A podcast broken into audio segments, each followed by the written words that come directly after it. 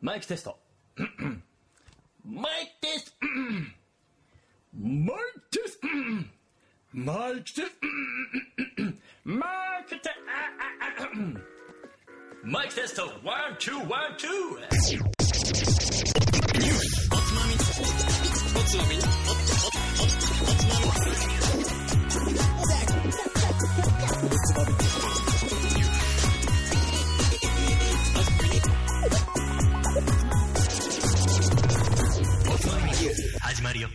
こんばんは。今週のつまみニュースもおすすめの日本酒を紹介しつつ、どうでもいいニュースの中から酒のつまみになりそうな話題をピックアップして、ゆるゆるだらだらと語り合う番組です。この番組は僕、大平と、パッとと、誠がお送りいたします。おい、今日、はい。低めはいで、始まっいやまあ決めるっていうか、ちょっと長らくお待たせしてしまいましてすいませんね。た僕は誰のせい誰 のせいあ、まうん。そう、急遽ね、ちょっと PC がぶっ壊れてしまいましたね。大変だったね。PC ってぶっ壊れんだね。まあカット触るもの全部ぶち壊すもんな。ちょっと燃えてくるぜ、それ。俺がそ触れれ、るものすべてを壊す。 すごいね。そうですね。まあ、というわけでね、ちょっと、環境がいつもと違うんで、うん、大そう人なんでとすも違うと思いますけど。はい。すみませんが、そんな感じで。それでも、ジタバタしながらも放送にこぎつけている我々を そう、少し応援していただければと思いとまかす。ね。画 面、画面とか多分、動画 YouTube 見てる人はわかるけど、ちょっと、ロゴとかの位置とかもセンタリングできてないかもらう、なんとか、なんとか形にしたっていう感じの、必死感。 必死だ から。携帯からだからね、俺。 そうだね。まあそこら辺を詳しく後で語るとして、そうだね。そうは言いながらやっぱりまだまだ残暑厳しい夏、まだ8月の終わり頃ですが、こんな時にもね、いいっすねやっぱ飲みたいお酒っていうのはやっぱり日本酒ですよ。はい。はい。そん飲な。みたいです。僕飲みたいです。飲み知たいりです。たい今週も新しいお酒知りたいお大平さん飲みたい。紹介してくださいはい。教えて、大平くん。はい。えー、今回持ってきたのは、滋賀県、中学君。不老泉、ソマの天狗 です。うわぁ、全然知ら ない。えよ、俺、もう全然ついていけない。ちょっと待って、はいもう一回言って何、はい。えっ、とね、不老泉っていう、不老泉を作ってる、そこのソマの天狗っていうブランドの銘柄を持ってきました。ソマの天狗っていうお酒と思ったらいいのそうだね。一応、メジャーどころの呼び方だと、不老泉っていう方が正しくて、はまあ、そこの、なんていうかな、派生版みたいなラベルで、ソマの天狗っていうラベルなんだよね。はいはいはいはいはい。なるほどね。ちなみに、ラベルの写真はまあ、あの、後日サイトにアップされるとして。そうだね。そうだね。だとして、うん。不老泉の方が大きく書いてあるのいや、これはね、ソマの天狗って大きく書いてあなる。るほどね。やっぱだからそっちなんだね。うんはい、そっち表なんにだ出ねしてるうんのはいはいはい。はい。で、滋賀まあ県、不老泉。ちょっと字が難しいけど、うん。まあ、不屈の不に、まあ、年を取らない不老に泉だね。あああ、風呂、あ、なんかさ、ほら、うん前のさ、あれ、なんはかいど忘れしちゃった、あの、栃木のさ、はい。あの、あの、えっ、と、あ待って待ーって待って、姿姿ですね。姿みいたいなのをそうだ彷ね彿とさせるような。まあ、意味的には確かにそんな感じだね。ああ。じゃあ、まあ、早速それを開けて。ちょ乾杯させてください。そうだね。あ、ちょっとうんはい。うん。で、今回はこの、ソマの天狗っていう銘柄は全部そうなんだけど、生原酒、純米吟醸です。大好きな響きだね、やっぱり。は。うん。うん。いいね。はい。生原酒。で、まあ、このフローセンってお酒めっちゃ好きで、俺。もうそもそも知ってたんだ、結構前から。あ、そうなんだね。で、ちょっとレギュラーどころのラベルの紹介も考えてたんだけど、うん。もうちょっとこっちが飲みたくなっちゃって、 単純に ね、選んでる時に、うわ、何これ飲んだことないと思って、いつもの不老船からちょっと派生した側を行きたくなっちゃった。この場を借りてちょっと初めて飲まさせていただきます。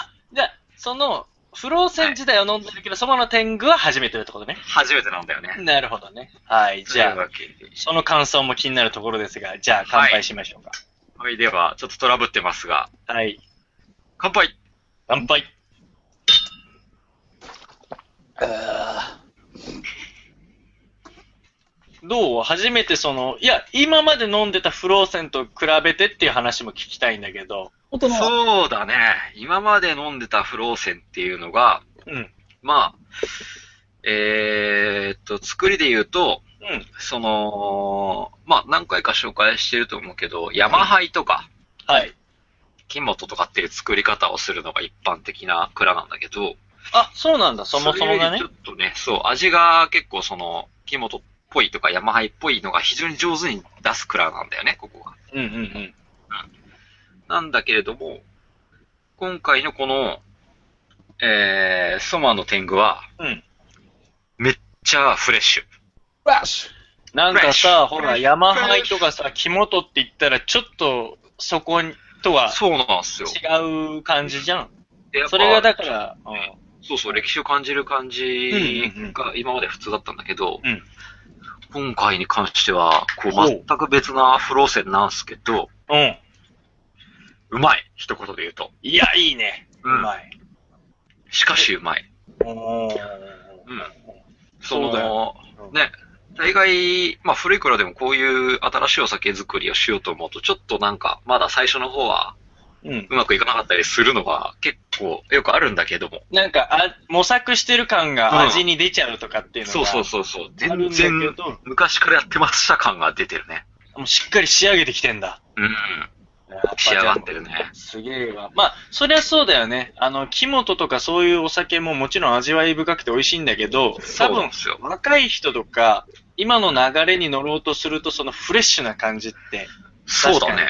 いいから、そこに挑戦してみたんだけど、もうきっちり仕上げてきそうましただね。まあ、今年別に初のラベルじゃなくて何年かやってるんだろうけど、なるほどねよくできて、まあ長年続けてるってわけじゃないだろうけど、うんうんうんうん。まあ、あ、そうだ。いい出来、いい出来です。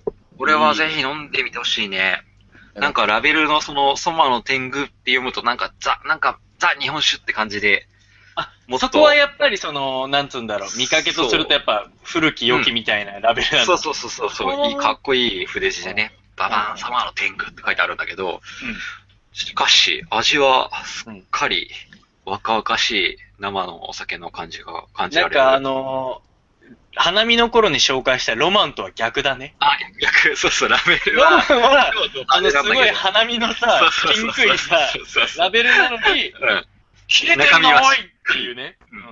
とうん逆だね。。本当は逆に、武骨なラベルに対して、すごい、飲みやすいってこと飲みやすくもあると思うよ。まあ生原だからちょっと度数が高いんで、ああ、まあアルコール強いって感じる人もいるかもしれないけど、なるほど。まあ山田錦の本当にいいところを綺麗に出してて、酒前は山田錦 100%? 山田錦100%ですね。はい。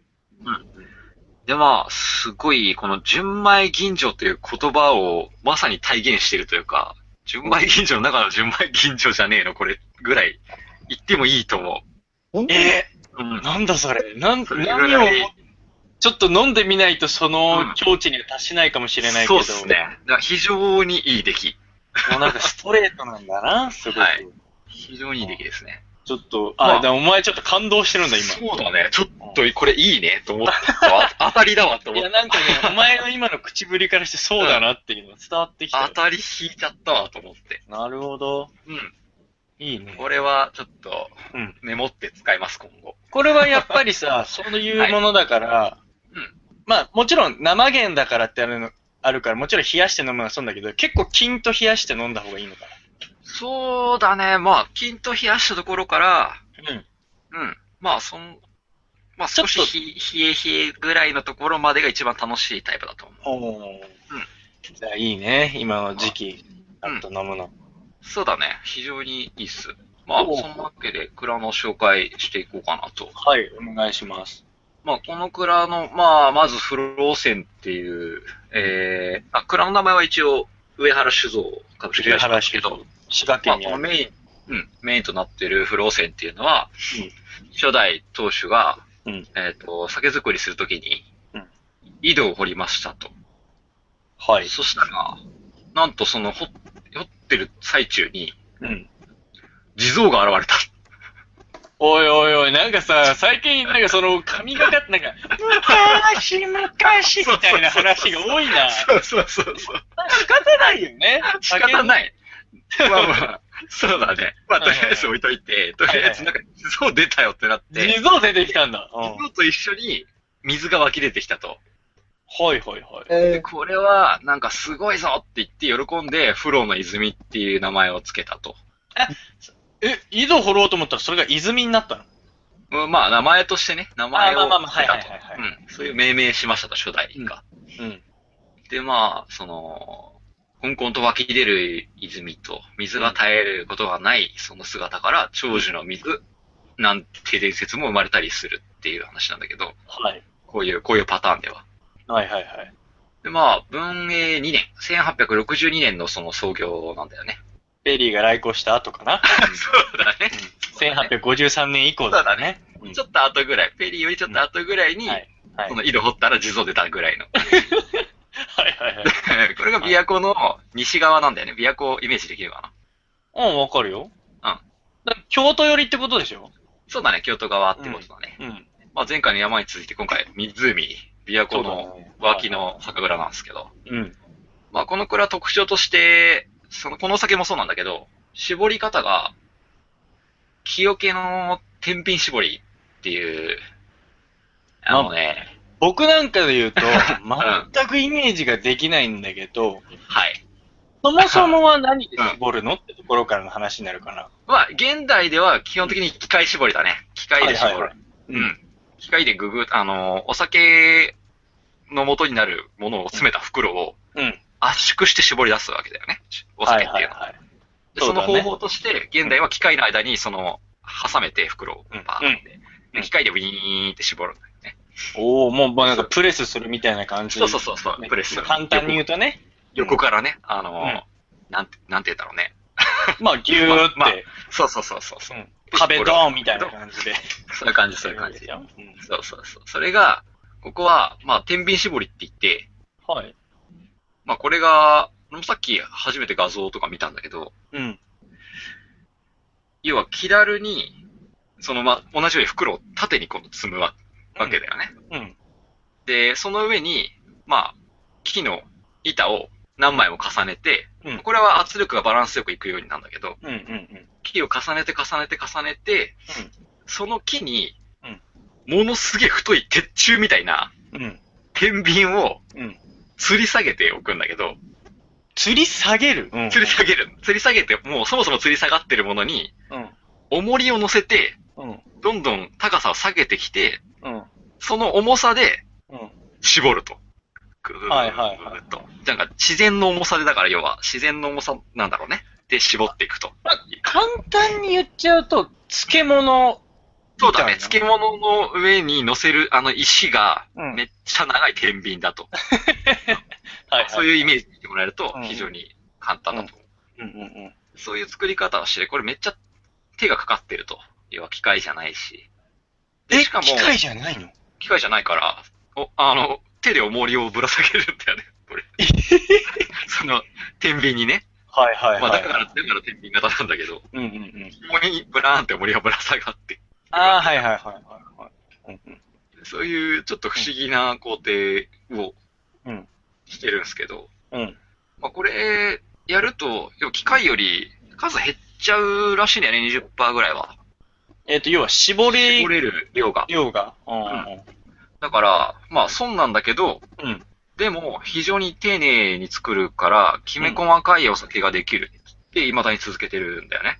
まあなんか、だからこう、すごいまっすぐなお酒ができるっていう感じなのかな。そうだね、多分。まあ、まっすぐというか、まあ、丁寧だよ。非常に繊細なお酒になってるっていうのは、多分そういう影響もあるのかなって気もするし、まあ、技だと、技だと思うんだけど、うんうんまあ、そういう作り方をしてて、うん。うん。とても美味しく作ってますっていう蔵なんですけど、うん。まあ、じゃあ、立ち返って、うん。ローが出たと。歴史の話に戻ります突っね。込んでこうかと思うんだけど、技術の授業は終わり、もう歴史のそう話ですね。日史の話は大体この辺にしといて、ちょっだとねその地蔵が出たとか、そういう話に行こうと思うんだけど、うん、いいよ。まうん、まあこれどこにも別に書いてないから、俺多分妄想だと思って聞いてもらいたいんだ けど、都市伝説。なまさにまさはいに、はまいさに。はい なんで地蔵出んねんって話やん。言うあいや、そうだよね。なんでってな思っんでたそわんけなだとよ。ころに地俺蔵はそうそうそうそう。なんでそんなとこに実はあったんだよって思って。地蔵がね、例えうんば、どっか山の中に立ってると か、そうそうそ洞う。窟の中でも地表に出てるんだったら、まあわかるわい。そうだね。なんで埋まっとるんじゃいってことだね。ななんでかなと思ったんだけど、うんまあ、一応俺の仮説として、そ の土地、土地をちょっと掘り下げていくと、うんまあ、この琵琶湖の周辺うんで、まあ結構江戸時代、要は戦国時代に、はい。ガンガン、あ、攻め争った場所なんだよね。そうだね。うん。もう戦もめっちゃあって、この辺って。はい。で、もう本当に織田信長とか、まあその辺の武将たちっていうのは、この琵琶湖近辺にうん。城を構えて、うん。この辺をなんか流通の拠点にしてたんだよね。だって基本的にさ、うん。まあ昔も今もそうだけど、水源って非常に大切だから。そうだね。それもあるだろうね、きっと。うんうんうんうんうん。だし、この辺山に囲まれてるから、はい。うん。だからその山とかもなんか、うん。まあ物資の補給というか、まあなんか要は取り合う土地だったんだろうまあね。この辺すごかったらしいんですよ。安土城、坂本城、長浜城。そうだね。ああ、そうか。白、もう琵琶湖の西側、東側は結構がっつり、はい。武将の土地だったんだよね。はいはい。うんうんうんで、こ、こを拠点にして、全国統一すんぞって言って、うん。き北に攻め入ると、ここから。うん。で、この高島市っていう場所なんだけど、この、うんこの地を基本的には通過して、もしくは焼き討ちとか、うんあのーこの辺の豪族を利用したりとかっていう歴史が結構あるんだよね。調べてみると。はい。そういった、その戦みたいなものを、まあ、自鎮するかのように多分地蔵とかを結構その後に立てたんじゃないか と。 なるほどねう。ん。その後の話ね。その後にね、あーこの、統一がなった後に、ん収まった後に、うんそういう多分層が回って、その層が回った場所にうん。地蔵を建てていったんじゃないかなとうん。思ってるんですよね。お前それ妄想してるとき楽しかったろう。めっちゃ楽しかったね。 俺の中で織田信長戦ってたね、ガンガン。そこの軍に所属してた人が 多分刀を置いて、そうそうそうそうになり、そうそうそう道端で石を見つけては掘り、微造にして、一つ一つ運していったみたいまあ な。まあ、そう、そこまではわかんないけ ど、まあ、まあ、そういった足跡なのかなっていうのが、うんそれが、その、文明1862年にこの、この辺に、よし、酒でも作るかっつって掘ったの地蔵出たわ、みたいな感じのノリなのかと思った。まあだから、要は、たくさん埋まってる中の一つにそうそうそうそうそう当そう。たったっていうぐらいかもしれないだかね。らこのそう、この辺の土地の下には結構そういうことになってんじゃないかなって気がした。だって、そんだけ埋まってなきゃ当たらないもんね、普通うん、うん、ね。なるほどね。うん。だと思ったんすよね。はい。で、まあ、さら、じゃあ続いて、うん続いて、まあうん今回のこのラベル、うんソマの天狗ってやつですね。気になってました、そのはい天狗さん。まあ気になるよね。そりゃね、こんな謎の言葉。い、や、そうだよ。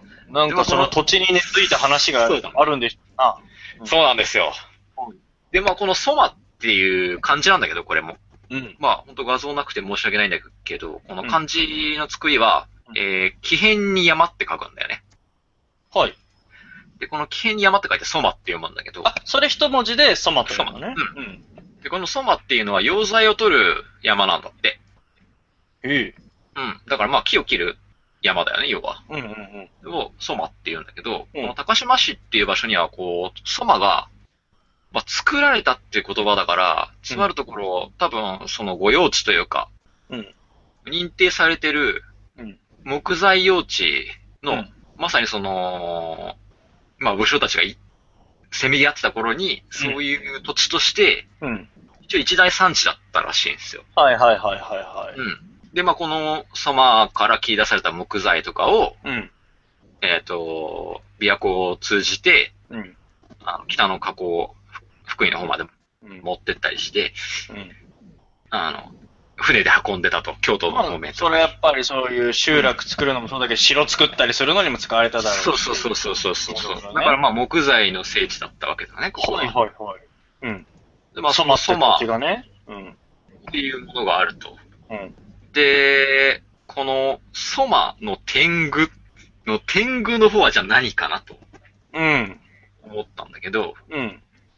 これは琵琶湖の西側にはこう平山っていう山があるんですよ。はい。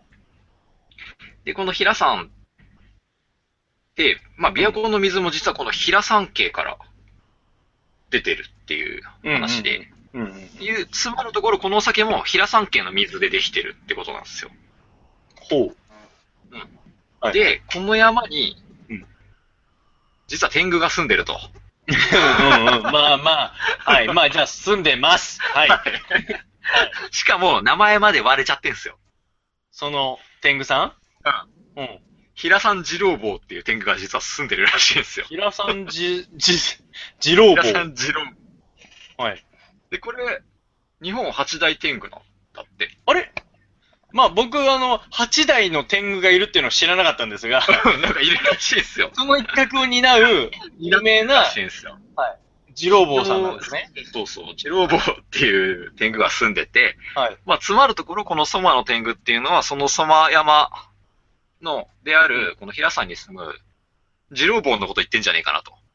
え、え、え、え、え、そこ今いきなりガッて繋げたけど、名前の由来二郎坊じゃねって思ったんだよね。あ、ソマの天狗とは、ある意味なんか通称名みたいなことで、そうそうそうそうそうそう。結局は、うえーその二郎坊のことを指してるんじゃないかと。じゃないかと、そこにあやかってるんじゃないかな。そもそもって思ってるんだけど、ねソマっていうのは、その平さんの通称名みたいなこといや、地域違う。ソマっていうのは、その、要塞を取る山総称のこと。そういう風に使われる山の全体の名な前るのこほとなどんだ。ね。はいはいはい。だから、山それはどこ、全国的に使われる言葉そうでそうそう。そうだからなんとか様、なんとか様みたいな。あそうそうあ、でそれがまあ、平さんのソマのことを指してて、この、平さん二郎坊っていう天狗の名前にあやかってつけたお酒なんじゃないかなと。要はそれは思さ、ってるんですその地域で、ソマの天狗って言ったら二郎坊を指すぞと。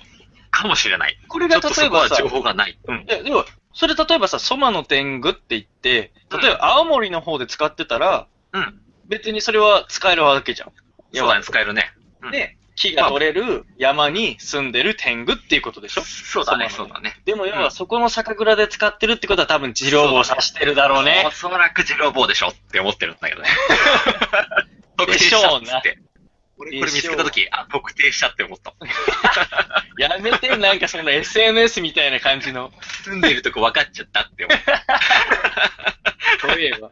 天狗もビビってるわ。 お、バレたみたいな。いや、この天狗が、すっごいうん、気性が荒いやつらしく出て。たー、なんかいい天狗で会ってくれたり嬉しかったのに。そう全然優しくないやつらしいです。あらまあ。荒ぶるやつらしくて。で、まあ今回この、ソマの天狗ってお酒も、今は実はそんなに感じてないんだけど、うん。うん。まあ、発泡酒、発泡性なんですよ。若干ガス感が入ってると。うん。そういったところもちょっと狙ったのかなっていう気もす る。その何線を開けるときにポーンみたいそうな。そうそう そう。うわさすが二郎坊みたいな。ちなみにさ、前回のお盆の休みの時にさ、はい。俺らさ、あお酒やってたじゃん。中にさ、瓶内二次発酵してるお酒あったじゃん。ね。あったね。あれをさ、カット君がさ、ビニール袋に入れて持ち運んでたじゃん。そうだ線よ。あ線ちょっと開けて、もう一回閉めてうん、運んでたじゃん。そしたらちょっと振っちゃったことによってさ、線が暴発してさうん、カット君の左腕をさ、左の手か、えぐり込んだね。えぐり込んで、だいぶ痛がってたじゃん。あれ、あれも天狗の仕業かな。きっと天狗の仕業 だよ。天狗の仕業。いや、あれは相当びっくりした。音もでかかったし。そうだね。スポーンって言って。加藤君まだ痛いんじゃないの痛くないけど、 スクリュータイプにしないと本当危ないよ、あれ。そうだねないよねまあ、あれはスクールじゃなかったからね。気をつけないと、本当に。まあまあ、いわゆるそういう荒ぶるところを天狗のように表現したのかもうん。知れないなっていう。まあ、まあ、それはもう信じるか信じないかあなた次第私です次第ですね。これ、ちょっと俺、蔵に確認取ろうと思ったんだけ ど、まあ、ちょっと後で裏取りしときます。はそうですよねって言えお前どうば、するそれで さ、はって言われてさ、そもそもお前、その天狗もちげえわみたいな感じで言われてさ、全然まとえてなかったらどうするどんな可能性もあります。まあそうだね。でもそんな思いを巡らせながら飲んでみるのも、まあお前は好きなんでしょ大好きです。ああ、まあい大いん好きじでゃすないかな。さらに言っていいですかだから、その、そういう話で、このソマっていう字なんですけど、うん。これって俺調べてて思ったんだけど、奇変に山なんでしょ平に山。うん。国字っていう言葉知ってる何何何国字。国字国の字。いや、わかりませんね、ちょっとね。いやうんつまるところ漢字があるじゃないですか。はいはいはい。漢字の中に、いわば国字っていう分類があっうんて、うんうんで、これが中国でできた漢字に対して、うん。うん。日本でできたそういうことだだよね。国字と呼んでるんですね。。はいいはいはい。でもこの山と木っていうのはこの国が作った字で、うん。もうザ日本酒っていうものによく使われる字なんだよね。え、そうなのでも僕その、こまあ日本の酒ですっていうのを表現するときに綺麗に使うっていう、結構あって。えっ、と、国字がよく使われるということうん、そうそう、国酒よく使うっていえう。ー。他ので言うと、まあ、峠とか、うん。あ、はいはいはい。木とか、うんうんうん。あと畑もそうだし、うん。辻とかもそうかな。ああ、だから、結構まあ、意外とこ、知らないで、普通に日常的に国字を使ってるわけなんだけど、我々もね。ううん。ん。なんだけど、日本酒のそのラベルに載ってるね、うん要は、まあ、銘柄で言うと、うん。結構それが使われてるのが多いと。そう、割とまあ、見てると、うん知ってると、あ、これもそうだ、これもそうだって結構思ったりするんだけおーど、。そのソマもその一つだと。そう、ソマはその、国字と国字の組み合わせできてるっていう。なるほど。ど。まさに国字なんだけど、つまると。うんうん。非常にラベルとして美しい、その国字を使ってるっていう点で、うんうんっていうしことを教えた い。ここもポイント高いっていう。なんだ ろう、あの、リスナーの人も、俺も驚いてると思うんだけど、うん日本酒ってここまで掘り進めることってできる のって思う。もはや酒の話よりどこ行ったかもわう、かんなもい。う字の話になっちゃってるからね。歴史の話から今度国語の授業になっちゃったよ、もう。いや、要は、その、もう本当に日本の文化だなっていうのが、こう、全、全部が日本文化なんだよね。ていうか、そうだね。そんだけ凝縮されてるってことなんだよ凝な。縮。すごい、この凝縮度がすごすぎてテンションが上がってこれ頼んじゃったんいですよ。やー、まあ、ぶっちゃけそこまで汲み取れてる人っていう、世の中にほんと一握りだと思うけど、少ないとは思うけどね。いや、すごいわね。まさにまさに。うんっていうとこまで、こう、つまみニュースリスナーだったら、うんここまで行こう。レベル高えよ。だいぶレベル高レいベけルど。高えよ。あ、それ国字だねっつって。 日本らしい、みたいな。そうそう。いいね、日本っぽいねっていう。いいね、みたいな。うん。っていう、いうプチ情報も入れときます。いいね。はい。そういった意味だとさ、なんかさ、あの、まあ、海外に持っていくお酒としてさ、うん結構海外を意識してさ、うん英語表記が多いさ、日本酒ってまああ、るじゃん。そうね。うん非常に多いね。最近でも。でもやっぱそういうのは残しといてほしいね。そうだね。そういうのもやりつつ、うん。うん。もちいろや、んどっちもいいと思うしじゃ。あラベルに、違う違う、ラベルに、ああ、その持ってくときにってことね。そうそうそうそうそはいう、はいはいはい英語表記ばっかりにするんじゃなくて、やっぱ日本ら、だからそれがさ、結構す、なんかかっこいいみたいな感うじん。でかっこ。いいじゃんね。だって俺が見てもかっこいいんだもん。うん。うん。だからそこは日本人が見てかっこいいんだから、そうそりゃいいでしょ。そうそうそう。そこをバンとこうやっぱ残してほしい。そこは迎合してほしくないよねってい非う。常にね。そこはやってほしいですね。かっこまいあい多分そのソマの天狗とかうんだ。ったらもうそのまんま行くんじゃないかな。ねね、すごくないだから、天狗とか海外の人に言っても全然説明できない気がするんだけど。なんか、うん。デビルとか言ったら違うし な。そうそうそうそう。ちょっと全然違違ううからわ。。ドラキュラ的なみたいな。な、なんて言ったらいいんだろなうんね。て言うんだろうね。うね。説明しようがないよね、このラベルはもはや。海外には。うん。うん。いやー、すごいすごい。そうはいいう歴史を紐解くとそこまで行くんだな。そうですね。もう大体妄想だったけどね、俺の。まあそう だね。うん、まあ答え合わせしたら多分うん23点ぐらいなんじゃないか。そうかもしれないね。 答そうかもしれない。え合わせしてみたいけど、うんまあまあまあ、でも面白い話だな、それ。そうだね。これすげをえまあ、なと。不老泉にそういうラベルがありまはい。す。不老泉のソマの天狗。いいですね。はい。ぜひ飲んでみてください。飲んでみてください。ははいい。そんなとこです。はい、そんなとこですが、まあ、今日の放送もまあ、無事、つがなく行われてるわけですけども、カット君、ほい。え発言が少ないけど、どうしたの、カット君。今、う裏でパソコン直してんじゃないの えっとね、うん。ごめんね、太平がすごいね、熱弁してる中で、俺すごい心ここにあらずって感じだったんだよ。何してんだよ。なんかね、クリック音聞こえてるからね。なんか、そう。みたいな俺がね、そんな、ね、こんな状態になってんのは、パソコンが壊れたのもありますよ。いや、何がどうなったの、今日パソコンは。まあ、パソコンまるっきりそうだよね、もう全然 OS 読み込まないって感じで。要はあれでしょ、そもそもなんか、グラフィックボードを入れ替えようと思ったら、電源が死に、単純に電源の供給量に対してグラボの消費量の方が多くなっちゃって、電源が過剰に働きすぎて電源がぶっ飛んだんでしょ落ちてくり、それで電源を買いの、うんそんで、つなげて、ハードディスクをね、移動させようと思ったら失敗しのっていう感じだったもんうですある意味パソコンを今再構築してるような作業してるわけでしょしそんなこかともなんか、けうどん、大変だよ。うんで、このおつまみニュースを参加するために、うん。昔、そのね、親父の方もパソコンがあるんだよ、昔。あんじゃんあー、お父そされんもやりゃいいじゃん。それを考えて、うん。はい親父の部屋に行って、ちょっと代わりはいはね、でそこと、まあ、その椅子の前に座って、パソコン買ったんだよ。うんうんこうね、俺パソコン買ってから全然いじんなかったからさ、昔は結構よくネットとかやるために、親父の部屋に行って、い。うん。えまあ、ちっちゃい頃はね。やったりしたんだけど、うん。その時はさ、なんか、ね、デスクトップの画面が、うん。あの、なんか飛行機とか、はい。うん。恐竜とかね、誠大うん。だったんだけど、うん。うん。立ててみたらいきなり、デジコニャとかなんか言い出して、うんえ、なになになにいきなり言い出して、なったデジコだね。ほんで、もううん。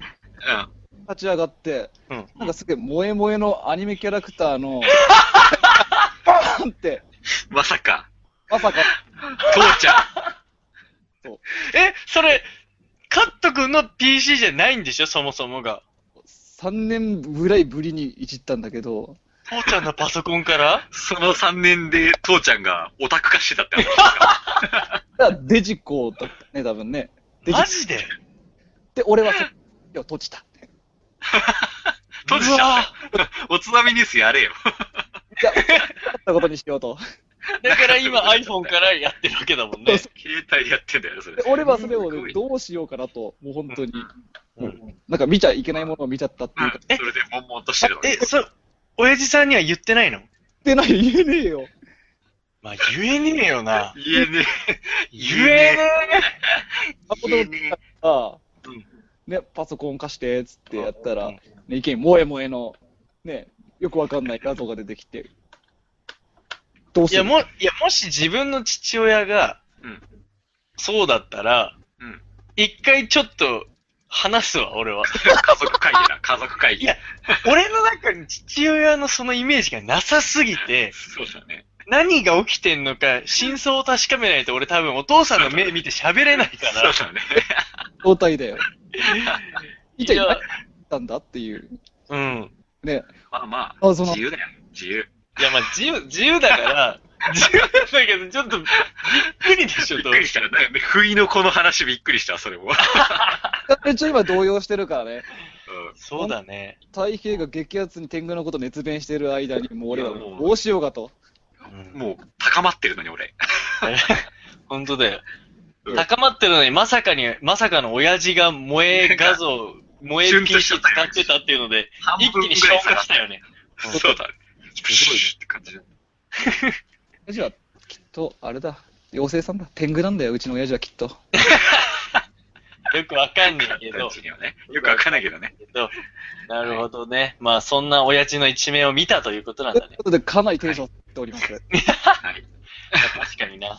そんなん見ちゃったもんにはな、ちょっとびっくりしちゃうわちょなっ。と嬉しかったような気もするけどね。だってそうだよ、カット君自身さ、その、要は話が合うわけじゃん。でもなんでまたデジコなんだろうね。やっぱそこは世代でしょ、ほら。松坂子が好きだみたいな感じだよ。よくわかんないけど。へえうん。うんまあそうなんじゃないまあでもわかんない。もしかしたらそこで熱く語り合えるかもしれないじゃん。父と息子やりで。会いたくないよ。やだ。まあそこはやっぱ嫌なんだ。そこは嫌なんだな。やつあるかもしれないけど、本当に食人気質っていうか、うん。そうだね。はいい人なんだよ、本当に。いや、俺もまあ数度しか会ったことないけど、そんな感じするを。絵もね、すごい絵描くんだよ。そそうね。うん。本当に、アンドンとかね。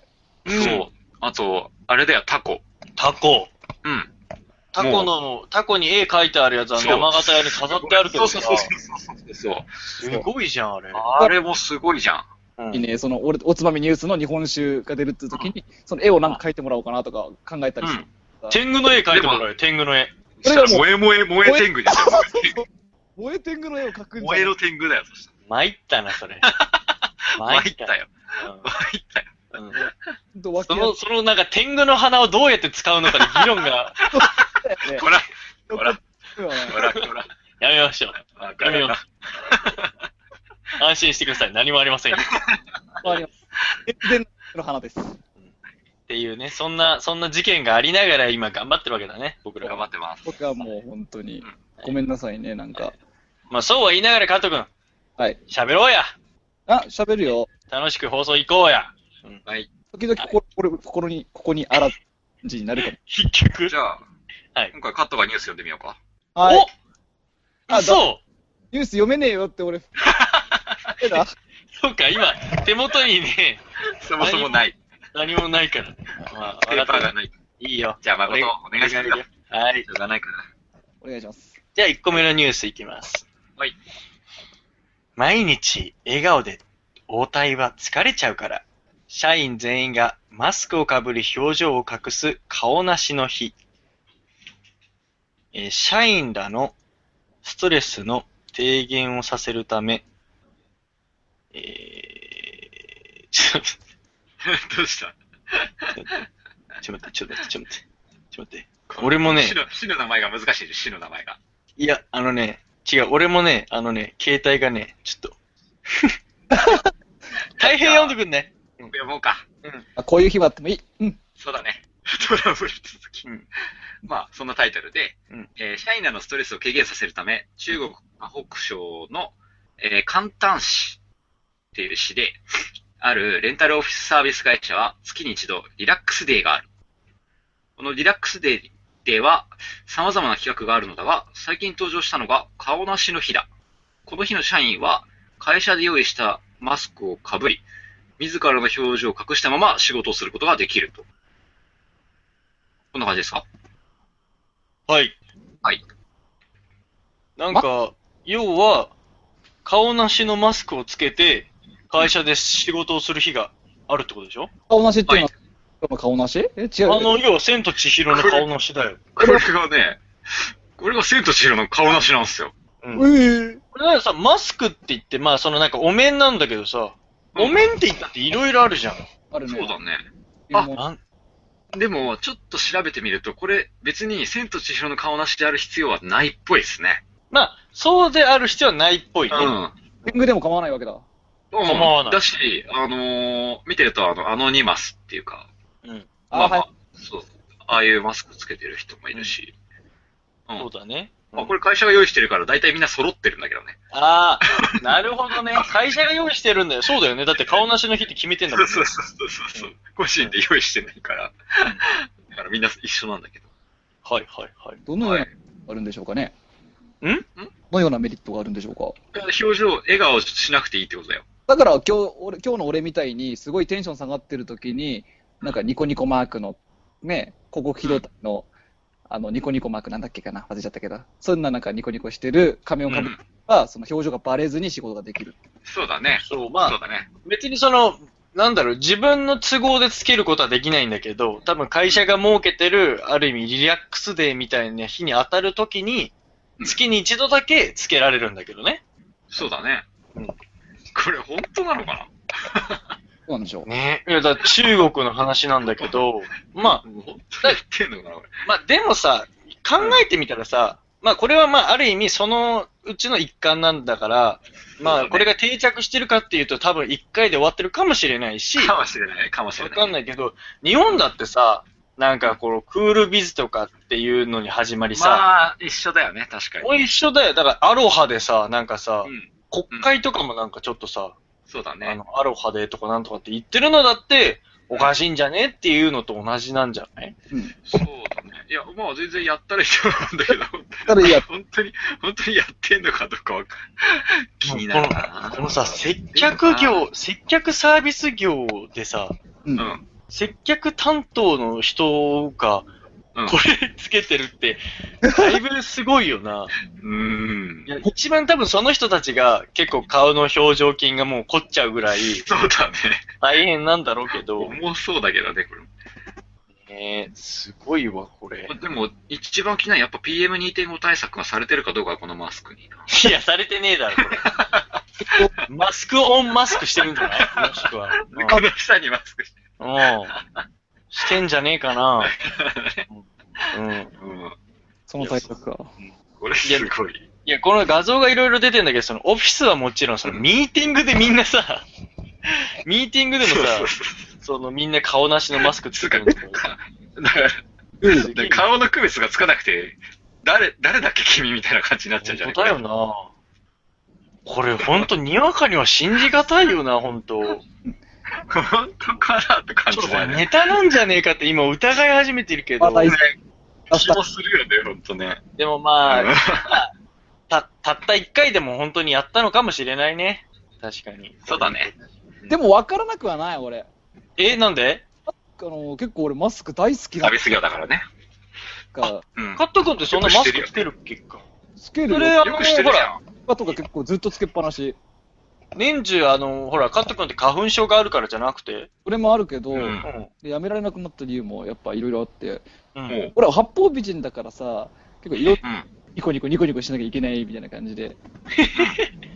ある時先輩とかに、ね、お前なんかニコニコしてるけど、目、目笑ってないし、口引きつってるぞって言われて、 下手なんだよ、バレ笑バ顔が。レなんだよ。 ガット君二つの持ってるじゃん。ほら、顔面末期がんっていう。うんやばいじゃん。やばいね、もう。だから、引きずるとかそういうのは多分そっちの症状じゃないかな。そうかも。 え、でもそんなん言われるんだ、カット君。あ、それやっぱさ、俺らといる時とやっぱ違うからか、もう自然に笑えない感じになるなほっちゃどうね。だ例えば先輩に飲みに行こうぜって言われてうん、断れないんだけど、ああ、いつね、行きましょうっつって、目が笑ってないし、いや、嫌そうなん だって、なんかだから別に嫌だろって、バレてるっていう話か。顔に出てるからね、表情でね。あ別に嫌だったらいいからって言って、うん。うん。なんか結構へこむじゃん、そんなこと言われたら。いや確かに嫌だけど。まあねいや、そこの心の迷いが単純に顔に出てるんでしょ。その煮え切らない心の葛藤が顔にただ出てるだけでしょ。そうでかいだね。見てんだけどな、しゃあね、付き合いだから。いや、そうそうそう。そういうのがもう単純に出てるだけだって、それは。うん。もうすごい安心する。うん。気だったら確かにできると思う、俺。なるほどね。まあ、それは顔なしのマスクかどうかはね、あれだけどあ、。そうなんだ。リラックスできるって思うんだ。俺は、俺は。あ、なるほど。やっぱじゃあ、そういう意見があってだからこうやって採用されてんだろうね。そうじゃないなるほど。なんか、そうだね。確かに。うんえ、だから俺とかもう全然意味がわかんないの。あ、そうなんだ。もう、まあ、もうもそうだもんね。なだから別に笑顔とか振りまく必要ないと思ってるから。全然。別にもう、笑わなきゃ笑わなくていいじゃん、みたいな。そうなんだよ。うん。だからそこの葛藤がないから、もうスパスパってしてるから、感情が。羨ましい、本当にね。うん。そうだね。そう、笑いたいとき笑う、笑わないとき笑わないみたいうんな。で、でも俺ほら、あの、笑わないで無表情ってだけなのに 怒ってるって言われる顔になるのはちょっとまあ気になるけどね。まあ、目つき悪いからね。っていうことになっちゃうからさ、結 局ね。人を呪い殺すような顔しいてや、お歩いてる。かしいでしょ、おかしいでしょ。呪わねえわ。 逆にそういった意味で俺お面つけるべきだわ。 そうだね。日常的に。ひでえ話だろ、それ。そうだね。でもそうか、まあそう。でも、なんだっけ、日本でも、あのー経済産業省がちょっと、ここ最近なんか言ってたよね、あの、着物の日みたいな。ああ、ああ。ああ、やってたね。会社にそ言ってのた着物、なんかやっぱその着物産業がだいぶね、うん大ダメージ受けてしまてするよ。衰退してますっていうのに歯止めをかける意味で、うん。特にこの夏ね、夏なのほら、浴衣ならさ、みんなさらっと着られるから、そうだね。ましょうみたいなのまたなんかちょっと言ってたんだけど、まあ昔からちょいちょい言ってるのもあるんだけど、うん。またなんか最近も言ってて、うんはい。そういう試みはどうですか皆さいやいいと思いますよ。ん。あー着物自体も着てみたいと思うし、やっぱそうんの、ね、昔からあるものっていうのは大事。まあ、番組内でもね、そういうの教育にそもそも取り入れた方がいいんじゃないみたいな話をした時もあるけどさ、うん。まあ、俺、浜松町住んでるから、あれなんだけど、はい。あのー納涼船っていうのが、うちの方の港から出てまして、そうだね。今の時期、で屋形部にいっぱい出てるよね。そうだね、その納涼船は、まあ、大きい船で、本当に何百人も乗るんだけど、一発で。うんうんその、浴衣を着ていくとうん、安くなるんだよね、は半い。額ぐらい。うん。本目だからね、うん、この時期は、常に駅前にこう浴衣の人たちばっかで埋まってるの。ブワーって。その納涼船乗るのって平日か。平日、ってことは、夜7時ぐらいまでなんだよね。に乗るそんだようね。だよね。そのタイミングだかなるほら、そのタイミングに、もう本当にこの時期は浴衣の人が大量にいる。ええうん。だからお祭りとか関係なくて、納じゃなく涼船に乗る人乗る人たち。がうん百人集まってるわけだよね。うん百人乗るかなるほどね。ら。俺も浴衣着たいと思うんだけど、その、うん東京とかって一人だけ浴衣着てたら浮くじゃん。うん。まあ別に、いやどうかどうかは、どう、わかんないけどね。全然、俺さ、俺それもさ、全然気にしないんだけど、うん。気にもなんないけどね。千葉から、うん。東京で着物のイベントやるって言っても、千葉から普通に来て、セッタ履いて、行くもん。そのまま着物で。全全然気にならないけどね。うん。着物で歩くの何にも恥ずかしくない。むしろ見ろや、ほらって感じだよ。あ、ほんそとうだね。うん。あ、俺も日本酒のイベントは浴衣とか着ていくよ、この時期は。うん、すげえ本当うん。あ、そうなんだ。そうだね。日本酒のイベントには基本浴衣を着て夏は行くようにしてる。いいよね。もううん。着物とかだったらシーズン関係なく、じいゃやあ、どうんカット君、逆に俺が思うのは、本当にね、あの、茨城の方とか、田舎の方が着物で歩くの恥ずかしいかな、どっちかっていうと。まあ、どっちかといえばね。東京の方が、ちらほら着物の人見るか全ら。然いるよ。うん。うん。は、その全然着物で、まあ浴衣とか着てても全然違和感ないんだけど、その道のりだよね。あ、まあそうね。そうそうそう。まあ、だ電車一人で乗ったりとかするときでしょだから、そうやって周りの顔を気にしてるから、こうやってお面をつけたらいいかもって思ったんだよねそうだよそう。だ ね。ほんとそうだね。出るね、やっぱりね。うん。あー出るね。そうなんだね。みんなと一緒になきゃいけないみたいな感じになっちゃうのかな、俺は。やめた方がいいよ、そういうのは。も本当に。うダメ会。社の会社の指令にもって書いてあるけど、自分自身に強制することをやめること、あ、心を解き放つ、リラックスすることに努めなきゃいけないって書いてあるよ。はいはい。ね。はいはいはいだって。 ひ響いたのか何なのかわからこないこけにも従っちゃってね。ど。そうだね。まあなんか、いや今後だから月に一度このリラックスデーがある限り、この会社いろんなことをやっていくんじゃないかそうだね。うん。その、おマスクの話だけじゃなく、なんかいろいろう。ん。まあ、だから、採用にも有利かもね。こういうのありますっていう会社は。かもしれない。うん。リラックスやります。うん、まあ、言いたいんだろうね。う ん。うん。うん。リラックスでやるんだ。入ろうっつって。 嘘そこを書くかなまあでも月に一度って結構な頻度だよね。そうだよね。相当頻度だからね。うん。マスク選ばせてくれてもいいよね。自分で、なんか。うんまあ、持ってる人はそれでもいいって言うんじゃないああ、そうかもね。うん。だからセーラームーンのお面とかしてってもいいんじゃないの別に。はいはいはいはい。はい、関係ないんじゃないいいですね。ううんうん。ん。まあ、そんなんだということですよ。ま面あ、白いですね。うん面白い試み。こでもこういうの会かっていう。うんいや、でも、こういうのが許される雰囲気っていうかさ、うん。社員でやろうぜみたいな、あのフランクな感じだね。そうは、俺はすごい好きだよ。そうだね。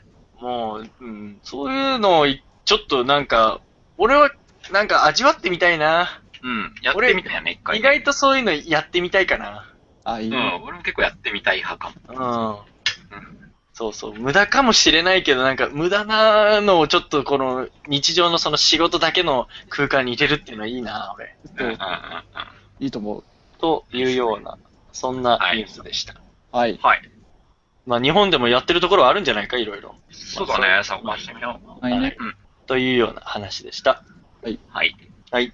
次のニュースいきます。はい。カナダ企業、宇宙エレベーターの特許取得。あるカナダ企業が宇宙飛行士が軌道の途中まで乗っていけるほど高い超高層タワーの建設を計画している。完成すれば、このタワーはアラブ首長国連邦のドバイにある。現在世界で最も高い超高層ビル、ブルジュ・ハリファ、高さ830メートルの20倍の高さになるという。宇宙エレベーターは、ロシアの科学者、コンスタンチン・チオルコフスキーが1895年にフランスの首都パリのエッフェル塔を見て最初に着想。だが、技術的な課題がネックとなり、1世紀以上概念的な段階にとどまっていた。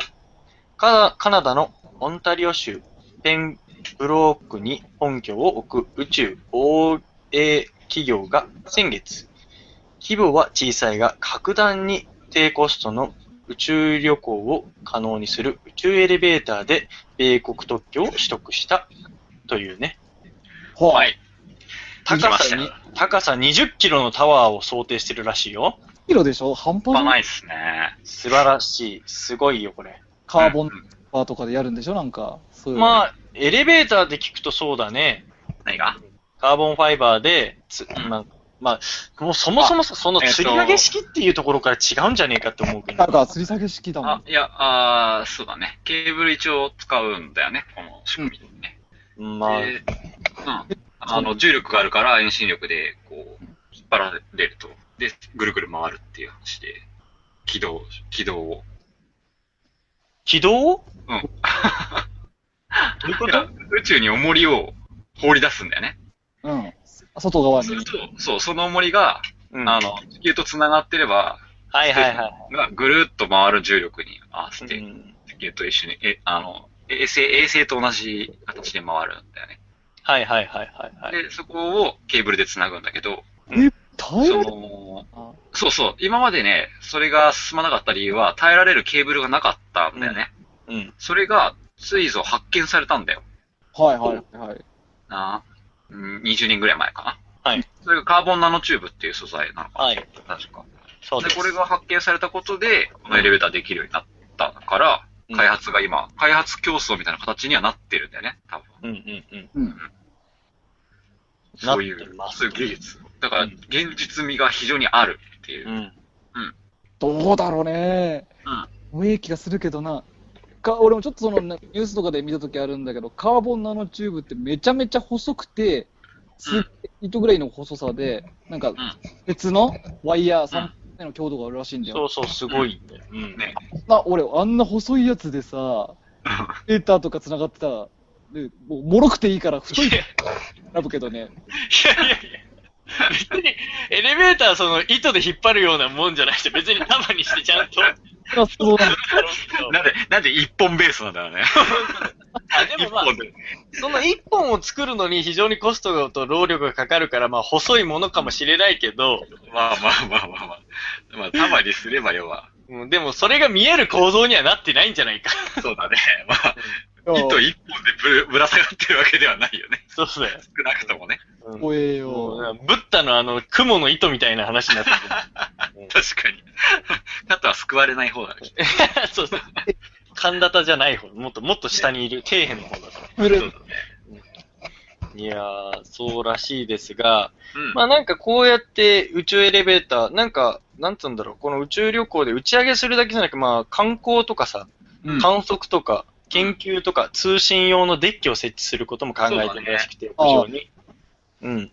目なん的か、がうん。じゃあそのなんか宇宙、なんだろう、なんか上に行くと衛星かなんかに行けるっていうだけなのかな。いやいや、まあ、だかうん、ら、なんつうんだろう。例えばさ、地表からさ、バーンってロケット打ち上げようとすると、その、要は20キロ分さ、その20キロのタワー飲のまな上きゃに、いけないとね。そうそうそうそうそう、要そは、のコストが。そう、大気抵抗があってさ、要は飛ぼうとすると結構燃料が必要だけど、まあ、まだ清掃圏内だけど、地表から20キまあロでメーもトル、重力は、あの、だいぶ薄くなってるし。そうそうそう。だいなぶ、要は、そう、大気が薄いから、その抵抗もなく、まあ、要は、この会社としては宇宙旅行のその費用を3分の1に削減できるみたいな目論みがあるみたい。要は多分、単純に燃料費だからね。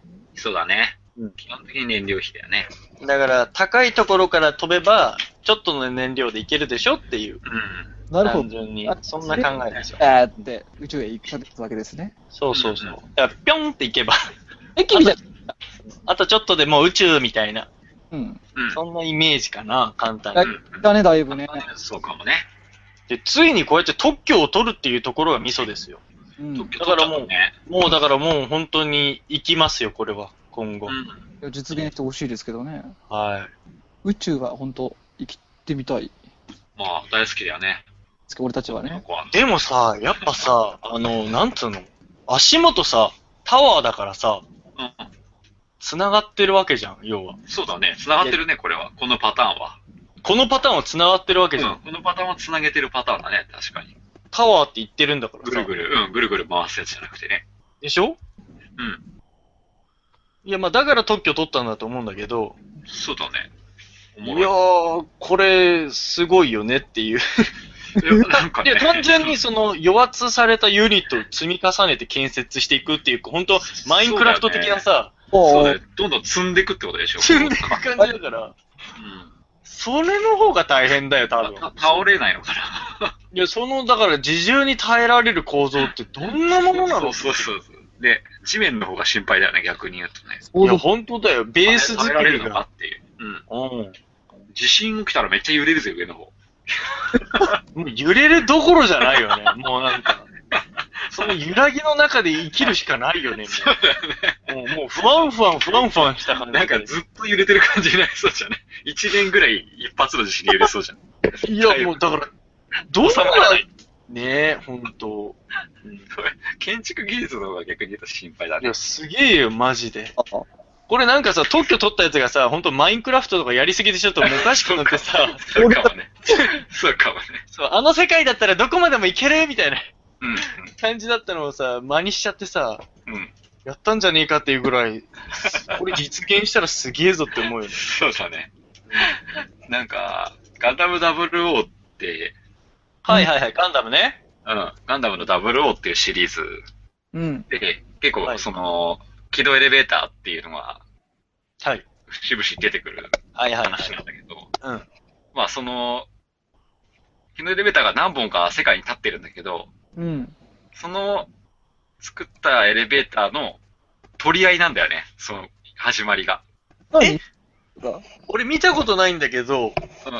そこの取り合いなのここの、このエレベーターを持ってることでエネルギーの勝者になれると。うん。えで、これを持ってないとエネルギー的に負けちゃうと。なんでなんでだからなんでなんか太陽からエネルギーを得るしか手段がもうなくなると、ここあいろはいいはいはろい発しちゃって。うんで、その太陽に近いところまでタワーを伸ばしたから、その太陽光からエネルギーを地上に全部送ってて、で、そのエレベーターの利権を争って戦争になるんだよね。これなんであの高いところの方がエネルギー効率がいいとかなのじゃない まあなんか、あ要は大気による遮断がないからとかっていうことなのかな。うん、とにかく、そのエレベーター上で、うん。結局地球のエネルギーをややり取りするから、うん基本的にやりくりするから、このエレベーターを、まあ、奪い取ると。奪い取れ持ってばると、ころがエネルギーがそうそうそうそう供給されるからってことね。奪い取るたための戦争をしてるんだよね、ずっと。はいはいはい。いつかこのタワーそうなるかもしれない。そういううん、。それの第一の塔になるかもしれない。第一の塔。それがカナダにできるかもしれないんだ。そうそうそう。で、日本がそれを奪いに、ガンダムを作って奪いに行くわけです。そうだね。こっちはもう奪う専 門だ。もうだからだ WO ってに、ううん。WO の世界だと逆に、もはやそれをさらに超越して、ガンダムっていう存在が、要は抑止力になると。核兵器みたいなもん。さあそうだよね。なんか完全に独立してて、その、政府とは。あ、なるほどね。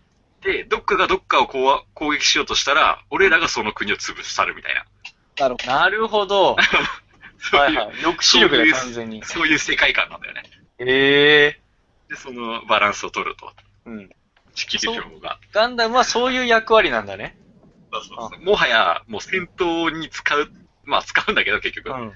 だけど、そ戦の象争し徴にと行してくわはけじゃないんだ。そうそうそう、戦車みたいな道具じゃなくて、もはやその、それを保有しているとか、その、ど、奴らが、どっかをやっちゃうと、奴らが攻めてきちゃうっていう形で、運用されてるんだよね、もはあや。ーなんかもう、なんか、天使、なんか、なんか、なんか、その大天使みたいな、 そうそうそうそう。統治してるみたいな。そうそうはあ、はあはあはあはあ、そう。なるほどそうねいう世界観なんだけど、そこによく出てくるから、この軌道エレベーターとか、宇宙エレベーターってやつは。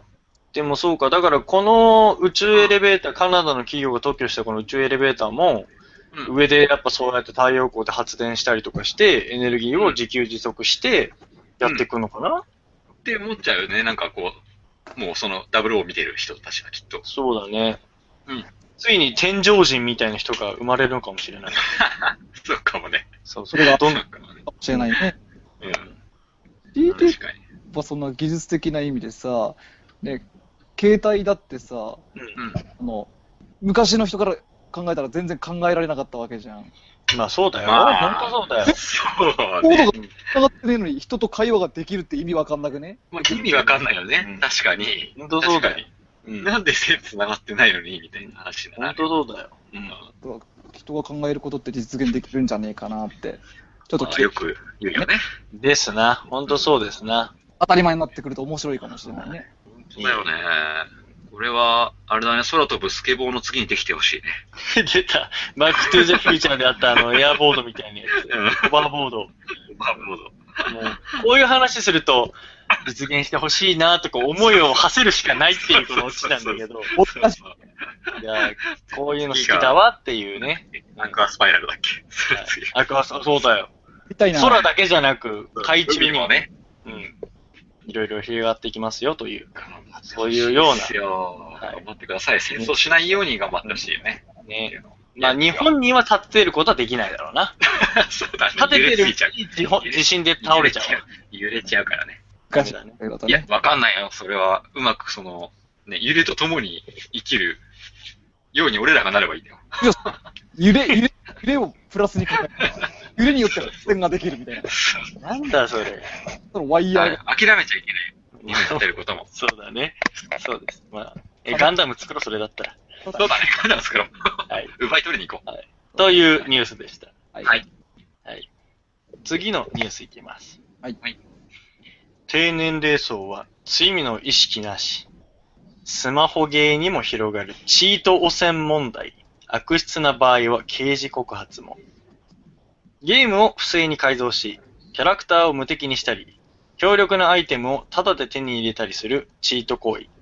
PC のオンラインゲームなどでは以前から問題視されていましたが、最近ではパズルドラゴンズやモンスターストライク、ディズニーつむつむといったスマートフォン用ゲームがその標的となっています。というね。はい。はいはいチートチート。チートですね。うん、なんかし、ましたね。そうそうそうそうそう。なんかやっぱ、この、中学生ぐらいとかだと、うんこのチートってものがやっちゃいけない行為っていう認識がまあ、薄いみたいで、うん。結構ね、これはまあ、あのーそういったチート汚染が広がっていってて、うんこれ悪質な場合はね、刑事告発もされるっていう、十分に可能性があるそとういう。だよね。うん。いや、でもさ、結構みんなももちろんゲームやってきたと思うんだけど、うんチートってでも使ってきたことあるでしょない。あるね。大変は、いや、俺はあるね。もうあれを、いやもうなんつうかさ、その、チートっていう言い方がさ、今と昔でちょっと違くないって思わないあいやいや、裏技でしょこれ結局は。そうだね。ううん。なんかさ、裏技っていうとさ、うんオフラインのゲームでさ、ポケモンかポケモンをさ、そう、レベル100にしたりとかさ、不思議なとかまあ飴99個持ったりとかさ、コナミコマンドってやつですね。おーそうそうそうそうそう。よく言うねうんうん。いわゆる、昔の層でいうチートとは多分コナミコマンドだとだ思うかんらあれだはけど。むしろバグを見つけて、そうそうそう。とか、とか、あとは開発者が最初から隠してたりとかっていうケースもあって、まあ、探すの楽しんだりっていうする、まあそそうれいはうそういうものだった時はあるよね。そうだよね。まあ、オフライン世代は多分そうだと思う。うん。これがなんかやっぱりさ、あの、特にオンラインになってきてさ、うんう。ん。やっちゃったら問題になるんだね。あの、あれでまあす。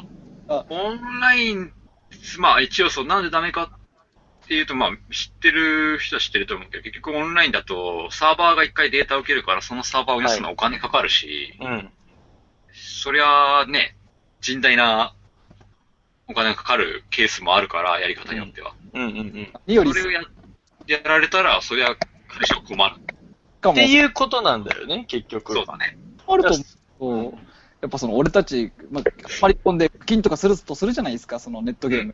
うんめちゃめちゃ、俺強くなり、強さはステータスだつって、会社の自慢したいから超強くなるぞ、1万円今月かけたつって、はい。ここでチートのやつがうん出てきて、チーターです ね。一円も課金してねえけどめちゃめちゃ強えぜって。はいはいあはい。なくねえじゃん、そんなん。まあ俺とかそういうこと言ってきそうやつだよね。あ、そうだね。大大変変 とかそんなやつだね。って言ってね。間違いない。うんうんいや、まあそうだよ。そうだね。考え方の話だけど、まあ俺の場合の考え方の話ね。はい個人的な。うん。つうとこだと、まあまずは、じゃあやる側の話、やる、チートする側の話なんだけど、うん。例えば、その、きちんと仕組みを理解してうん、やるっていうのは、俺はちょっと、まあ、ここぐらいはギリギリグレーかなとは思ってるんだよね。その仕組みっていうのはさ、ある意うん味さっき言ったサーバーがどうのこうそのうってそうそいううそう。よとうな、か、ゲーム何を作り、そうそうそう、このゲーム自体がこういう風に作られてるから、こうすればこうなるでしょみたいな形で、はいまあそういう興味の対象とか、うんその自分の研磨のためにとか、はいはいはい。っていう風にやるのは、俺はまあ、法律的にはどうこうかわかんないけど、こうう人間としてはありだと思うんだけど、はい。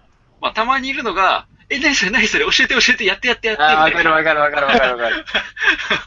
うん要は、何もしてないけどやってもらうパターン。はいはいはいはいはい。だから、まあ、前者の場合は大概その法律的にどこがいけないのかっていうのが分かってれば、その、その範囲で自分で責任を持ってできるけど、うん。要は、この、やってやって、チーターはうん。何がダメなのかも分かってないし、どこまでやっちゃいけないかも分かってないから、そうだね。要は、その、要は、うんうん、そその場合の方が被害が大きいわけだよ、多あのその境が分かってないから、分。そうそうそうそう、そもそも大ごとになっちゃうことを平気でやっちゃうみたいな。そうだね。全然できちゃうんだよね、それが。何か起きた時に、例えば自分で何かこう引くこともできないかそうら、そうそう、それも、それも突き分進むしからなないしみたいな。そうそうそうそうそう。なるほどね。それが一番良くないと思うんだよね。だから、それで言うと多分、今言ったその中高生とか、で若年層、低年齢層が、うん。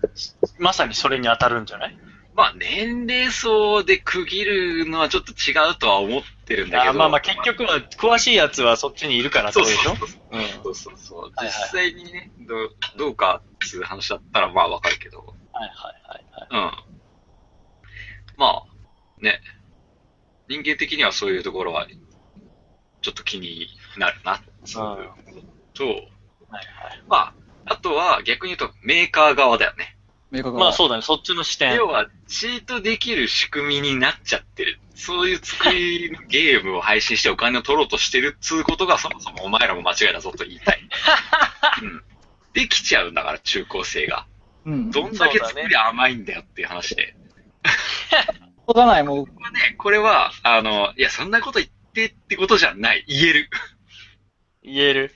うん、うん言える。ちゃんと防ぐことはできる、作り方によって。完全に。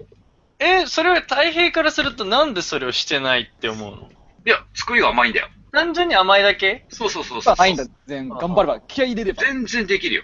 頑張れば。えうー頑張ればだからそね。こにちゃんとお金を、作り側にかけてない、CM 側にお金かけてるからでしょ残念だったねって思う、それはそれ で。内側から、内側から見て。おー。来た来た来た。だから中学生たちも迷惑だよね。できちゃうようなゲームやらされてさ、みたいうわ、嫌なやついな。た過激な発言も嫌ちょっなやとつして。いた わ。なるほどねこ。れはね、作る側もちゃんと制御できる話だから。うんまあ、ちょっと迷惑かなっていうパターンも、もちろんやり方によってできるけど、うん。まあ、そこはブロックすればいいだけの話だし、うん。うん、運用にきちんと技術的にはお金回せばきちんと作れますよ。なだから天才ハッカーぐらいしか抜けないようなゲームぐらい。うん。なんか、過去にね、うん PC のオンラインゲームでうん、悪質なチーターを刑事告発した例が実際にあるらしいの。はいうんまあ、この時の容疑は、さっき言った多分サーバー関係の話だね。電子計算機損壊等業務妨害っていうような容疑で、まあ、告発されたらしいんだけど、あ、まあなんかそいつらはそうやって言い分言ったのかもしれねえな。うん、うん、そうかもね。おめえらが作り甘いからだろうみたいな。ちゃんと作れよみたいなことをね。言ったんじゃねえかな、ちょっ と。ま反あ、論それは通じないけどね。まあもちろんね。 だけどなんそれはか、もうね、言いそう。うーのね、言いそうだけどね。うーのね、つって。なるほどね。そんなのが、そんなんか、そういう見方もあるんだな。僕はそう思います。どう思ういや、全くその通りじゃないですかね普。通の普通のユーザーの意見。あーまあ、うーん、そうね。うんまあ、そうだね。いや、俺とか逆に、そういうほら、そっちの話あんま苦手だから、うん。まあ、全くわからないし、そもそもあんま、なんつうんだろう。やらないから、チートを。もう本当俺コツコツタイプだから。マジック。そうだね。搾取される側だもんね。そうそうそうそう。チーターにやられる側だから、俺。常に搾取される側だ。そうそうそう。まあ、やってるやつ、まあ、でも、まあ、単純に、もうその人が楽しければいいんじゃないって思っちゃってた。なるほどね。いや、正直極論だね。いや、まあ、そりゃそうだよ。そりゃそうだよ。でもやっぱこうやって、損害を受けてるところがあるっていう風のを知ったら、うん。まあやっぱそういうのはもうちょっと、やめ、やめるべきだろうなと逆に思そうう。だねどんなにその隙間があるって、そうのん作り手の問題だっていうところもそうだ、ね意見もあったとしてもわ、かるわかる。だとして、じゃあ、その好き、例えば玄関が開いてたらそこ泥棒入りますかっていう話と同じじゃん。ま確かに。あ、そうだね。そうそうそうそう。そ、れ、その議論もあるじゃん。それはおう前、んそうそうそそうそうの人間の中に潜む悪の心を呼び起こすような家の構えをしてる方が悪いとか、いうやつ、でも言うても多分入られるでしょ。え多分入られるんじゃないまあまあ、やり、いやだからあの言えるけどいや、だからそれをさ、なんかその家の家主のことに対して、わーわー言うのっておかしいなって俺はすごく思うかはいはら、いはいはいはいはいはい。なるなほんどね。なんなんだろうなって思って、うん。うん、なんかそのチーターに対しても同じことを言いたい。うん。もしそのあ、のなんかこう、なんだろうな、まあ別に、だしうん、そもそもさ、ちゃんとゲーム普通にやってて、うん、チートせずにやってるけど、うん、結局その、他のやつがうん、そういう、まあチートして、要は自分はちゃんとやってんのに、なんであいつはちゃんちゃんとやってないんだってういん。うイライラも多少あるじゃないそうだね。だからそれはゲームとして、うんいや、そこができるからそうなってるわけで、もしできなければ、自分としても楽しいわけじゃん。まあもちろんねでき、なければねうん、みんな同じベースにいるから。そうそうそうそうそうそう。まあそういうゲーム作りをなんとなく俺はしてほしいなってまあもちろんね、それはもちろんだな、確かに。まあ作り手の話だうんな。やるやらないのを先に置いて、いや、やれるけど、まあやらない人たちはそう思ってるのかもしれないし。まあそも、そもそも根本の話ね。うん、うん。根本の話、ちゃんと作ってくれりゃうんみんな同じそうそうそとう。ころで、ベースでできるんだから、だから、こうしたそらいいうんじゃ。ないと。俺はだからできちゃうゲームは逆にやらないようにしてるし ね。ちょっとできちゃうから。まさにこの、ここに上がったパズドラモンストは、うんパズドラを結構やったけど、いや、お前やってたじゃん、お前。まあ相当やってたよ、お前。やったけど、やったけど地道にやったけど、あ、チートできるんだってなってやめた。あ、そうだ。あーまうあ、んそういう基準にもなってきちゃうかもね。そうそう、俺はすごいそこは重視してる。ああ、まああるかもしんなうい、ん確かに。そうだね。まあ、それで言うと確かに、あーなんかこう、甘いなっていう風に思って、逆に、そういう人が蔓延してきて、うん。普通にやってる人が、そうそう。あの、もう面白くないって感じて離れていくっていう場合もあるかそうなら、るよね。きっそとうないるっよた。意味じゃやっぱ作り手は、そこも警戒しておかなきゃいけないねっていう。もちろんですよ。ううんん。やっぱ作り込みって大事だねっていうことは、そこにもつながるね。だと思う確かに。まあ、みんなが楽しめるためにちゃんとしたゲーム作ろうぜっていう根本は昔も今もきっと変わってないよ。う変わっん。てないね。変わってない、変わってない。確かに。そうですな。うん。いやー、そうですよ。あ、で、カット君はあれでしょあの、チートをやりすぎて PC 壊れたんでしょちげえよ、バ違 うの それもよくわかんないけど。チートのしすぎでなんか意味わからなくバグバグったんじゃないの違うの違うんだ。今日も健全だから、もう無課金で頑張ろうぜっていう感じだよ、本当に。あ、お金、お金は払った方がいいよ。それた 単純にそれは、あの、それは別にルール上おかしくないから。課金していいんだよ、それは。そそれ単純に各国にお金がないだけうでしょ。そうそうそう。お金は払った方がいいんだよ、むしだろ。って、株と思ってんのに、俺だけなんかね、いやいやいや。買える。俺、だかカットら、君、カット君の人生にチート使えるなら俺、違法でもチート使ってあげる よ。お金をいっぱいあげる よ。そうだね。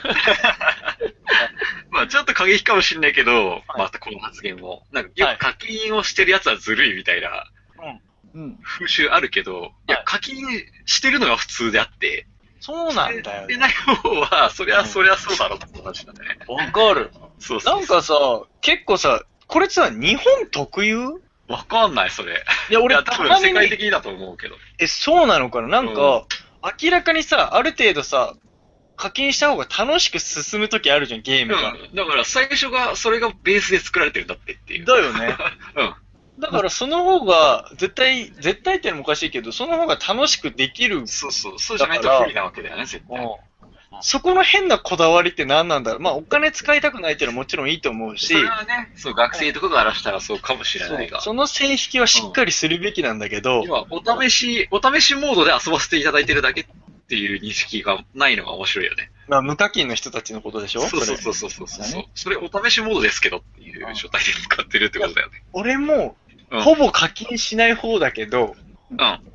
なんか、課金をした方が楽しいなって最近は思う。うん。そかとれいっがて、普通なんです、みたいな。もうそんな全然本当何百円しか使わないんだけど、俺もう本当十に。分十分。それでいい。それだけでも、うんうん。それだけでいいんだけどっていう話なんだよ、本当に。でも、やっぱいるよね。あの、この課金中が、みたいな。いやいやいや、みたいな。いやいやいやいやいや、ところですね。まあ、そうそうそう。加減はどうあれ。まあまあまあまあまあ、そうだね。本人のお財布の紐の加減だよね、本当そうにだ。ね。まあそこは加減できるっていうのが、まあ、そうん。の、ラインの、まあ、ゲームの特徴なのかもしれないけどね。そうだね。まあね。まあ、いいと思うけどね、課金すること自体は。で、別にまあ、別に無課金でポリシー持って、逆にそれで自分は、その制約の中でやるのが楽しいんだっていう意見も、まあ、あっていいとは思うけどね。ね。だからそれだったら、まあ課金側はあんまり否定するもんではないよね、そうのそう人そう、たちは そこなんだよね そう、結局は、うんあなたはあなたのプレイスタイル。私は私のプレイスタイル。俺もうこれに尽きるわ、もう全部まが。あね、だからそこもまあゲームバランスによって、結局課金した側が圧倒的に有利になっちゃうっていうバランスで作られてるゲームはそもそもやるもんじゃないから、あ、それだ、それうだん。まあそう だな。そういうゲームは最初からやる必要がないもので。そうだね。そこはゲームバランスが悪いからね。そうそうそう。作り手は大変だよね、本いや、当作に。る側だと本当にいろんなこと考えなきゃいけないからやっ大ぱ変だけど、ゲームバランスで結構さ、ゲームって選ばれるとかあるよね。特に、もちろん分かってくれる複人数は人数が絡むゲームって大体そうだよね。うん。とよく作るよね。あいや、大変なのにね。大変だと思うわ。だってさ、 いろんな人間がやるわけじゃん。も、そうもうでね若いやつから結構大人の人までやう。るしそうさそ。うそう。で、何時に何人来るか分かんないしさ、そうどこから来るか分かんないしさ、そう朝も夜も何時に来るか分かんないしさ、いやーって思うどんよだ。け、どんだけ見てなきゃいけないんだよっていうのの中で、うんあの、金を払いたくねえってやつがいっぱい来た時だよ。確かに、何なんだよ、お前らは、みたいな。金使えよって思うよな、それはな。ちょっとでも出してくれたらもっと良くしてやるよ、みたい本当だよな。本当だな。よ思ってると思うよ、きっと。いや、思うでしょ。絶対思うよ。そりゃ。思ってるよ、きっと。あいいゲームには課金してもいいと思う。何何 いいゲームには課金してもいいと思う。なんで。いや、い要は、まあだからその、まあまあお布施じゃないけど、そうだね。そうやってこう、お金を落としていくっていうね。ていうか、昔はそもそも俺らの時代ってただでそもそも遊べるものなんてなかったじゃん。そうなんだよね。まあ全部ソフトを買ってたからね。そうだね。あいい時代になったもんだよね。まあ無料でこんだけ遊べるんだからねう。ん。本当だよ。確かに。ラッキーラッキーですよ。ですわ。本当。いいね、今の若い子たちは。。まあ、その分何か失ってませんかっていうことです なそうかもしれないね。よくわかんないけど。よくわかんないけはど。そんな声かけで終わりたいと思います。そうだね。まあまあ、ちょっとは、やらない方がいいんじゃないですか。そうだねわ。まかあ、っているろ世界は、まあ、ちょっといろいろ問題になりつつありますから、そうそうまあ、あんまりその、何でもかんでも飛びついててやってたら、いろんなところで、思わぬところで足元救われるかもしれませんよ、ねということです、人生の何事においてもそうだけど、よくわからないものを、よくわかんないまま使うと、絶対後で後悔することになるから。いや、俺さ、ちょっとこの話最後にちょっとだけしょさせてほしいのがうん、俺、親によくその話をする。うんうんうんうん。はいはいはいはい。スマホとか、はいはいはいはいはい。パソコンとか触るんだよ。で、ほら、ネット環境うんうの一つ整える話にしても、うん。はいはろいはろ聞いてくるわけじゃん。いや、そうだね。答えるよ。もちろん答えるけど、最後に俺は言う。うん。最初と最後に必ず言う。わかんないのになんで使うのって。そうだね。で、なきゃいいじゃんって。うんうんなくても生きていけるよって。そうだね。ああ。でもまあ、使いたい気持ちももちろんわかるからまあ教えるけわど。かね。ううんん。だったら、だったら極ちゃん力勉強してくれればいいよそうね。そうそうちそゃんとう。ねだったら、勉強しようっきて。ちんと理解してほしいよね。すっそう。そうそうそう。ごいわかる、その感覚。まあ、あるかなーって思まあ一緒だよ、本当に。う。うん。ですね。はい。はい。そんな感じですよ。自分の範疇を超えるところで、あの、生きようと思っちゃ、やっぱうん難しいですよ、それは。そうだね。ダメ、ダメダメ言ってもしょうがないかもしれないけど、後で絶対後悔するよってことだけは、そうそうなんだよ認識しといた方がいいかもしれないし。そう、そうだね。そういうような、そんなことですよ。はい。はい。以上です、ニュース。はい。じゃあ、なんかお盆も終わった し、あれ、確かなんか、ペリーが帰ってきてるんじゃなかったっけこっちに。おうお帰りか、帰ってきてんのかなそんなこと言ってたよね、先週。ね呼んでみようか。浦賀の、ペリーさ皆さーん ん、おおペリーお久しぶりだ。ぶりペリー。だよ、寂しかったでしょ。ペリいなくて。いや、ペリね、お盆休みの間、日本もお盆だって言うから、ちょっと、もう、母国に置いてきたお母さんのこと思い出して、ちょっと帰ってたんだけどね。ごめんね、お待たせしたね。いや、でも日本の夏はやっぱり暑いね。お祭りは。だけど、日本の夏、それでもやっぱいいなって思うのは、お祭り。お祭り大好きだよ、パリは。もう本当にお祭り、日本のお祭り大好き。何よりも一番いいのは、やっぱ浴衣美人に会えることだよね。もうやっぱもう日本の女って言ったら着物着るいいよね。最近あんまり着物着る人少ないけど、やっぱ祭りの時はすごい多いから、パリも日本の祭りやっぱ大好き。それでやっぱね、着物の女性見ると、いつも思い出すのが、あの、悪大官さんがよくやるやつあるだろあの、帯の端っこつまんで、ヒュイーって回して、もう、くるくるくる女回って、おやめください言うやつあるやろあれ、ペリーもやりたいとずっと思ってたんだよ。祭りで浴衣美人見るたんびに思ってたよ。それでね、そのチャンスが来た時あったんだよ、ペリーにも。浴衣美人の女できたんだよ、ベリーにも。ベリーモテるからね。そんでね、夜、その場面になったんだよ。ついに、ペリーここだと思って、浴衣の帯つまんで、行くよって言って、ギョン引っ張ったんだよ。そしたら、ガッて詰まって、全然回らないんだよ、浴衣美人。ペリーできないんだよ。